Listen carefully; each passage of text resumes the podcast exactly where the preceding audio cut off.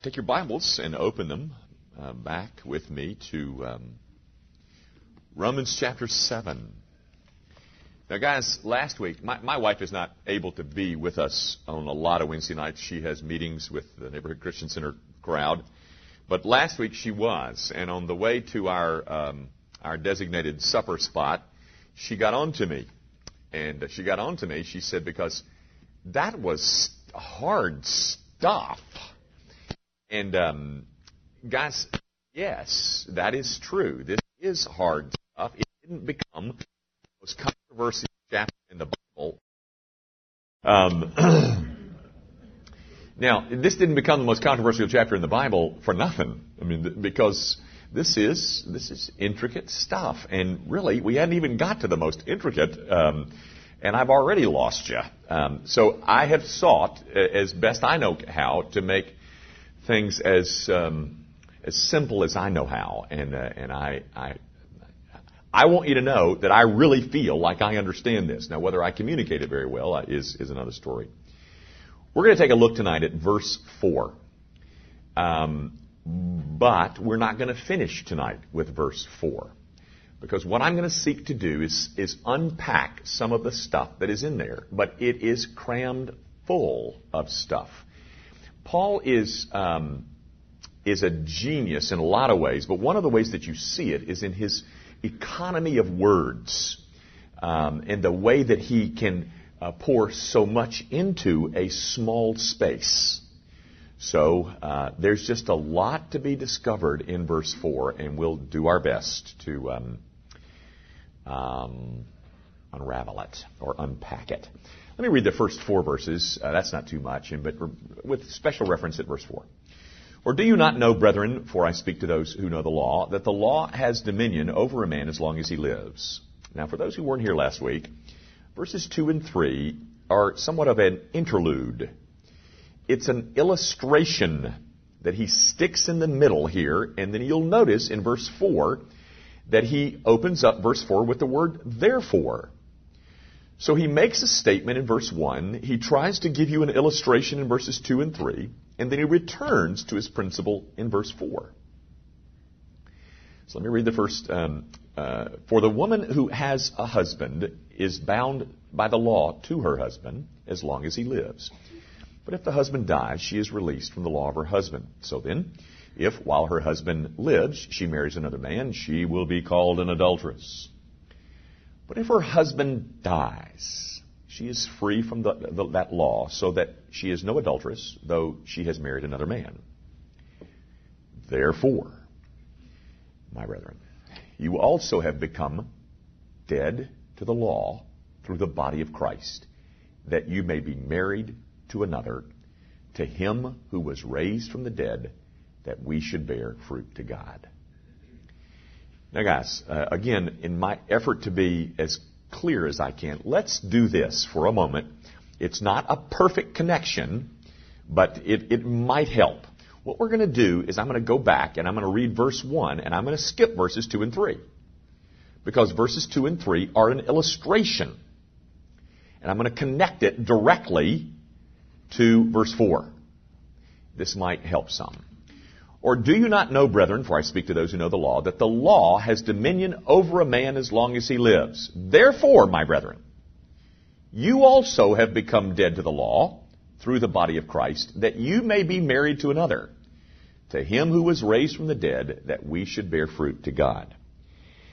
Now, what Paul does in verse 4, uh, generally speaking, is that he applies the illustration of verses 2 and 3. He applies that illustration to all believers. And here's one of those those wonderful descriptions of what it means to be a Christian. It, it, verse 4 is the gospel in a nutshell. There's just a lot of stuff, a lot of ramifications that grow out of that one little verse, verse 4. And so we'll, we'll spend um, all of the night and some of next week uh, looking at some of the, the, the things that are crammed into verse 4. Again, simply stated, it's just a wonderful description of what it means to be a Christian. But there's several little ways that you can view that.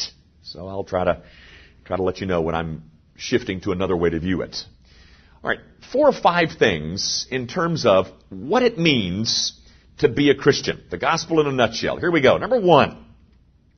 What this text states that in terms of being a Christian, we are free from the obligations of that former marriage. Now, I use the word marriage because it's in the illustration of verses 2 and 3. The first thing that we learn is that as a Christian, we are free from the obligations of that former marriage. Now, what was that former marriage? It was a relationship to law. So, if I could state it another way, we are free from the obligations of law. As a believer, our obligation, our relation, well, I shouldn't say, our obligation to law has ended. It has been put to death. That's the first thing. That's the first observation that we can make concerning what he says in verse 4 about what it means to be a Christian. We are dead to the obligations. We are free from the obligations of law. Now, I have to come back to that word obligation in a minute because there is some obligation, but um, I'll try to make that clear. Number two, our relationship to the law has ended because of a death. Now, this is where everybody got uh, confused last week. At least I had three or four people ask me about the death. Um, our relationship to the law has ended because of a death. Whose death? Look at the text. Therefore, my brethren, you also have become dead to the law through the body of Christ. Whose death is it that produced our um, death to the law? It is through the body of Christ, through that death, through His death, through Christ's death, we, um, our relationship to the law has thus ended. Okay? There's a third and fourth and fifth, but a third observation. Guys, we are dead to the law as a system of salvation. Now, here's where I want to go back to that word obligation. We are free from the obligations of law as a system of salvation, but not as a rule of life, ladies and gentlemen. It is still a truism to say, thou shalt not commit adultery. Now, so as a, so as a rule and guide of life, yes. But we are free, we are dead to law as a system of self-salvation, guys. Um, we are no longer under a system by which we seek to justify ourselves through some kind of law obedience or we're no longer under a system by which we seek to establish our own worth through some kind of performing. We're no longer under a, a, a, system that tells us our own, our standing depends upon how well we perform. Gang, that was our position under law. And, and it still is the position of absolutely countless millions. That is, they are under a system that tells them that if I am going to ever be made acceptable to God, I'm going to have to perform my way into that acceptability. That used to be our position, but I am now dead to that because my standing is not based on some kind of religious performing. Gang, the non-Christian is continuing to perform in the hope that he will ultimately get a, um, a favorable verdict. Um, the problem is the performance continues because the verdict never comes. For us, the verdict is in.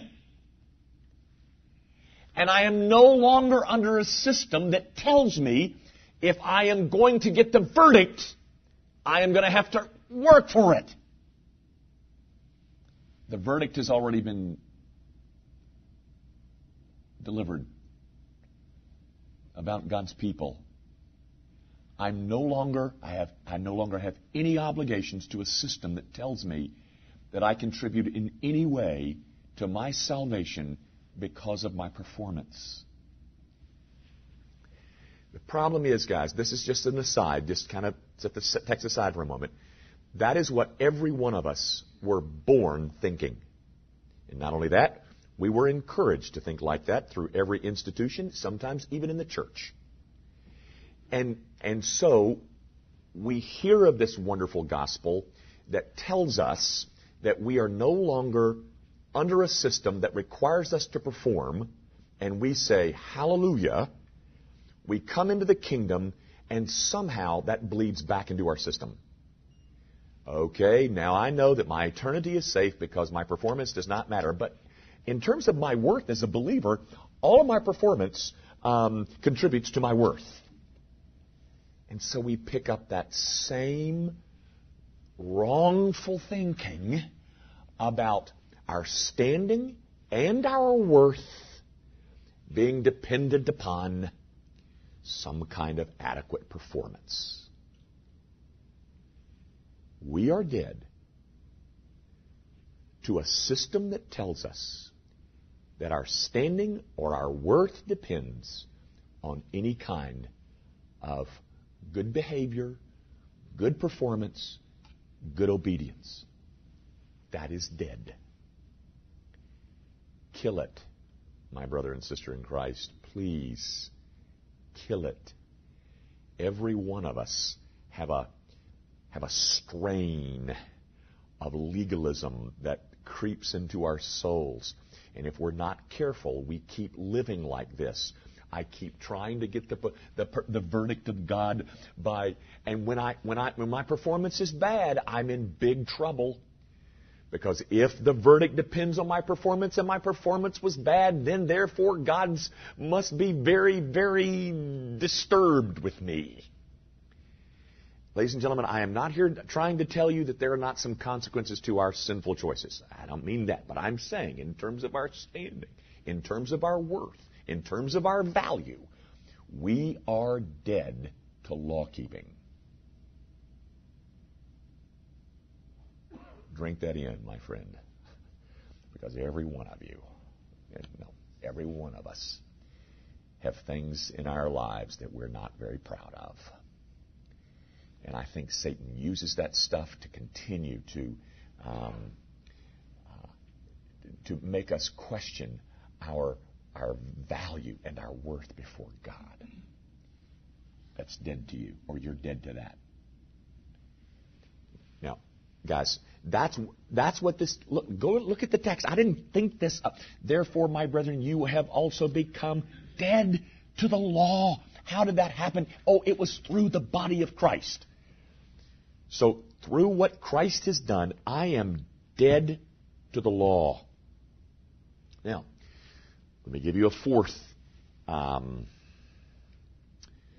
uh, I, guess it would call it instruction that would come out of verse 4 concerning this um, definition of what it means to be a Christian. First of all, or fourthly of all, uh, to be a Christian means that we have an entirely new life um, there has been, and we have undergone an, a change that has given us this radically different life. So much so that these, the words of verse 4 describe it as a dying and a rising. That which has happened to the people of God um, is, is pictured or is illustrated the, the radical nature of what has happened to us is illustrated in the death and arising. It's both in that text, ladies and gentlemen. You will see, uh, we'll talk about our union with Christ in a minute, but the, but the point is, I'm dead to that and I've raised to another thing. Um, becoming a Christian, folks, doesn't require a slight modification. The difference between the Christian and the non-Christian is, is downright molecular if you know what I mean by that. There has been a spiritual molecular change in the life of the believer. To, to, to, many, if you talk about becoming a Christian, what they hear is, oh my, they've gotten religion. And their understanding is, oh, um, uh, they have stopped doing certain things, and they have added church attendance to their schedule. That's how they understand this thing that we call conversion. Oh, they're, they're, they got religion and they go to church now and they don't do certain things that they used to do. I'm saying to you, ladies and gentlemen, this, this change that has been wrought in us by grace is so profound. The only things that can describe it is a death and a new life of rising that uh, comes as a result of rising. To become, to, to become a Christian is to undergo the profoundest change there is known to man. It is not some kind of moral reform. Um, like, uh, I quit smoking. Well, if you smoke, I wish you would quit smoking. Uh, it's not a good thing for your body, and uh, you're damaging that b- temple of yours. But that's not what it means to become a Christian. That's, that's a change. But it doesn't rival the enormity of the change that we have undergone as a result of having come to Christ. It is the, the word I love, it is downright molecular. If I ask an orange tree to produce lemons, I am not going to be able to staple some lemons on my orange tree and uh, proclaim it a lemon tree. If I'm going to get that orange tree to produce lemons, I am going to have to somehow get inside of it and change its whole molecular structure. That's what's happened to you. So not only do I have an entirely new life, I have an entirely new purpose to my life, as we find in the words that or so that we should bear fruit to God. Gang, the non-Christian, I have to tell you, is not particularly interested in bearing fruit to God, but we are. Um, I, I, I, will say this, although I, I, realize in saying it that most non-Christians are not uh, aware that they are doing this, but the non-Christian lives for himself.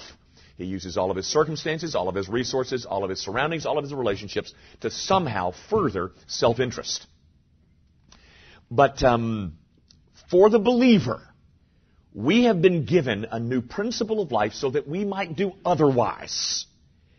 And the otherwise that we might do is that we have, we have the, the, the capability now of bearing fruit to God. Everything that we do, directly or indirectly, is designed to bear fruit to God. Okay, guys, let me summarize real quick. Here's a, here's a nice, here's a verse that in it gives us all of these, these indications or um, uh, hints about uh, what it means to be a Christian. I'm dead to the law. I'm, I, I'm, um, I'm dead to the law because the death has taken place. The, the death that has taken place is Christ's death. Uh, I'm no longer under a system. I have a radically new life, and I have a radically new purpose in life. That is to bear fruit to God. Now, is that what you point to when you identify yourself as a Christian? Is that what you're pointing to? That is, I have something that has made me profoundly different. Uh, I'm not referring to the fact that, you know, my marriage was suffering and we weren't doing so good, so we started going to church. I'm not talking about, well, you know, I lost my job and we, uh, we decided that we needed to start tithing. I'm not talking about that.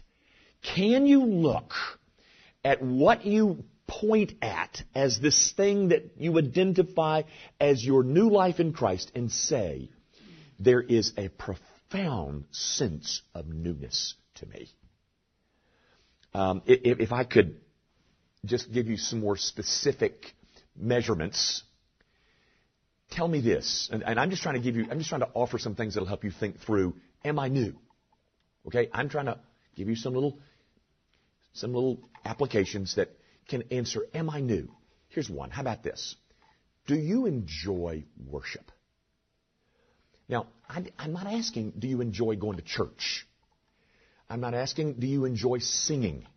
By the way, one of my pet peeves, and maybe I'm the only one on the face of the evangelical uh, uh, roadmap that feels like this, but guys, the word worship does not refer to the singing in the church.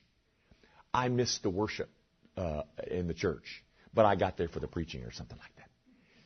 Guys, worship is not singing. There is a singing portion of the worship service, and there is a, an instructional portion of the worship service. But they both comprise a worship service. To, to talk about praise and worship, what, we, what the Christian church is meaning is we sang a lot. Oh no. That's not what that word means. And my, my, my plea is don't use it like that. But the point is, do you enjoy worship? What I'm asking you is not do you enjoy singing, not do you enjoy coming to church. I'm asking, do you enjoy fellowship with God? Do you enjoy fellowship with God's people? Is that something that is that has become enjoyable for you? Secondly, um, can you can you can you honestly say that I have a real desire to know God and to know Him better and better over the course of my life? I'm saying to you, ladies and gentlemen, if you can say that, you are a radically new person. Because that's not what you used to want to do. I, I told you about my three famous goals in life. I've told you a dozen times, but my goals in life before I came to know Christ is make a whole lot of money, climb very high in Procter and Gamble, and buy a boat. That was that was of which that was the stuff of which my life consisted. Is that not empty? Is knowing God really important to you? Thirdly, um, is I'm gonna I'll use the word, but this is not exactly what I mean. Is serving God important to you? Really, what I'm asking is, is bearing fruit for God really important to you? Because that's the purpose of these new people's lives. They bear fruit to God. Is that something that really is um, of vital interest to you? I want to bear that fruit for God. And, and fourthly, I guess, can you see the fruit? Gang, I'm not asking, can I see it? I'm asking, can you see it? Can you see that which is being produced because you are molecularly different, changed, new? Because I, I mean, because Christians died and they rose again. Christians are dead to law but married to another.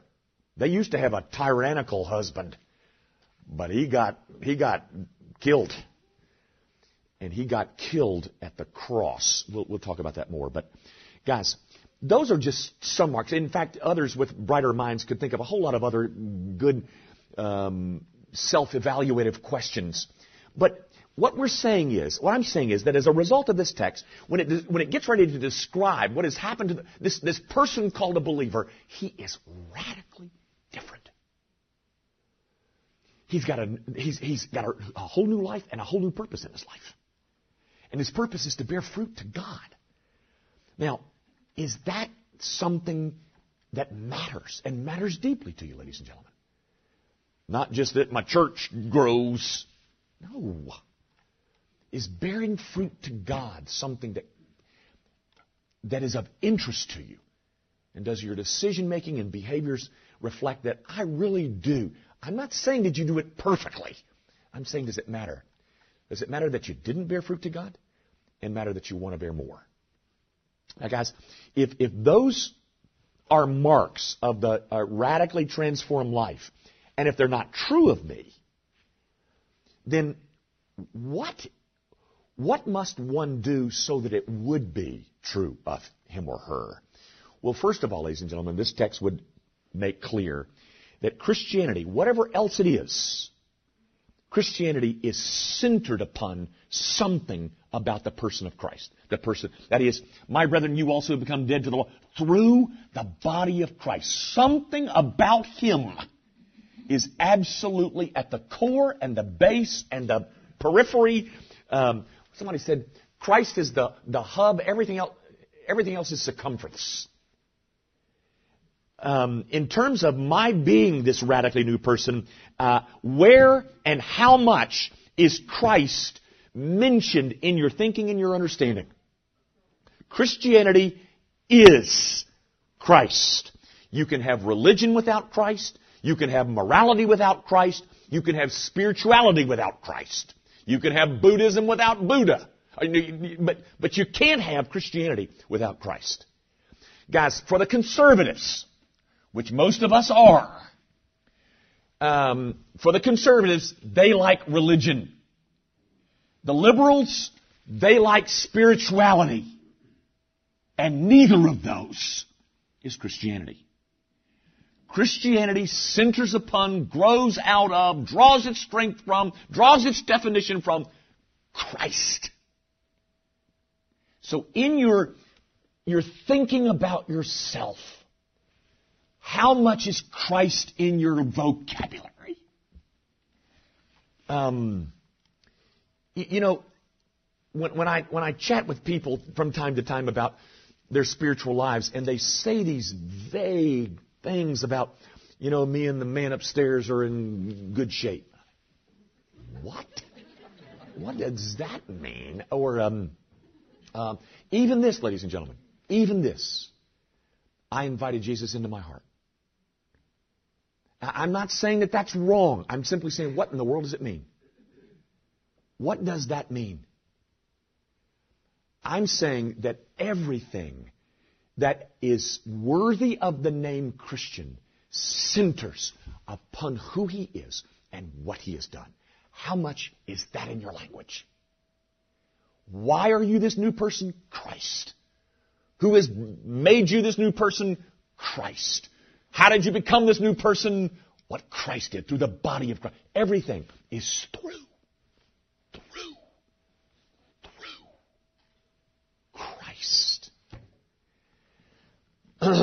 um, now, so if those characteristics are not true of me, then um, how would I become one that they would be true? Well, we can talk about that later, but I can tell you this. It centers upon, it's grounded in, it's encircling, it is absorbed with Christ. I can give you that much information. If, if if that, those things are not true of you and you are outside the household of faith, then I can tell you the, the thing that you're going to need, forget all the religious mm, complexity, you need Christ. You know, um, this week I'm gonna I'm gonna say this, so this is kind of a little preview of of the sermon on Sunday, but it's it was it was just captivating to me. Um, you know, it's the story of the Philippian jailer, and the Philippian jailer says, "What must I do to be saved?" And Paul says, believe on the Lord Jesus Christ. Six words has changed the world. Six words that have existed over 21 centuries, and it has radically transformed the map of the, of the planet. Six words. Christ. It is all Christ. Now, how does this Christ save me or anybody else? Well, it's not by his teaching. It's not by his example. It is through his body. Uh, it is through his death, through his death. I, he, he didn't save anybody by the ethic that he taught, which is admittedly the most, uh, the highest ethic ever known to man. He didn't save anybody by his teaching, which is absolutely impeccable and glorious. He saved by his death through something that happened to Jesus Christ's body. That's how he saved. He saved me through something that happened to his body. Through the body of Christ. Something happened to that body which we know to be, of course, Calvary. That's it. Who is going to save me? Christ. How? Through his body. Now, that's all we have time for tonight. We'll come back and try to finish up verse 4 next week. Let's ahead. Our Father, I do pray that you will help me um, be smart enough to make this understandable. Uh, I, the, the um, the ability is not resident within me, O oh God, to take that which is so marvelously beautiful and eternally profound uh, to make it so that your people can prosper from it and grow thereby. Grant me that kind of genius, O God, that is not my own. But then, O God, for that which is said, which is understandable and, and true, I pray that your people will gobble it up. That they'll walk out of here knowing that they are no longer under a system that requires them to perform in such a way so that they can have a certain verdict. The verdict is in, and the performance can stop. Oh, for those who live around us, oh God, that perform like mad, hoping that when they die, they'll hear a good, a good verdict. We who know this Savior, we already have the verdict. Now we're free. We're absolutely free to go live lives that bear fruit to God. By the power of the Holy Spirit, enable it to be so. We ask it in Christ's name. Amen. Thanks and good night.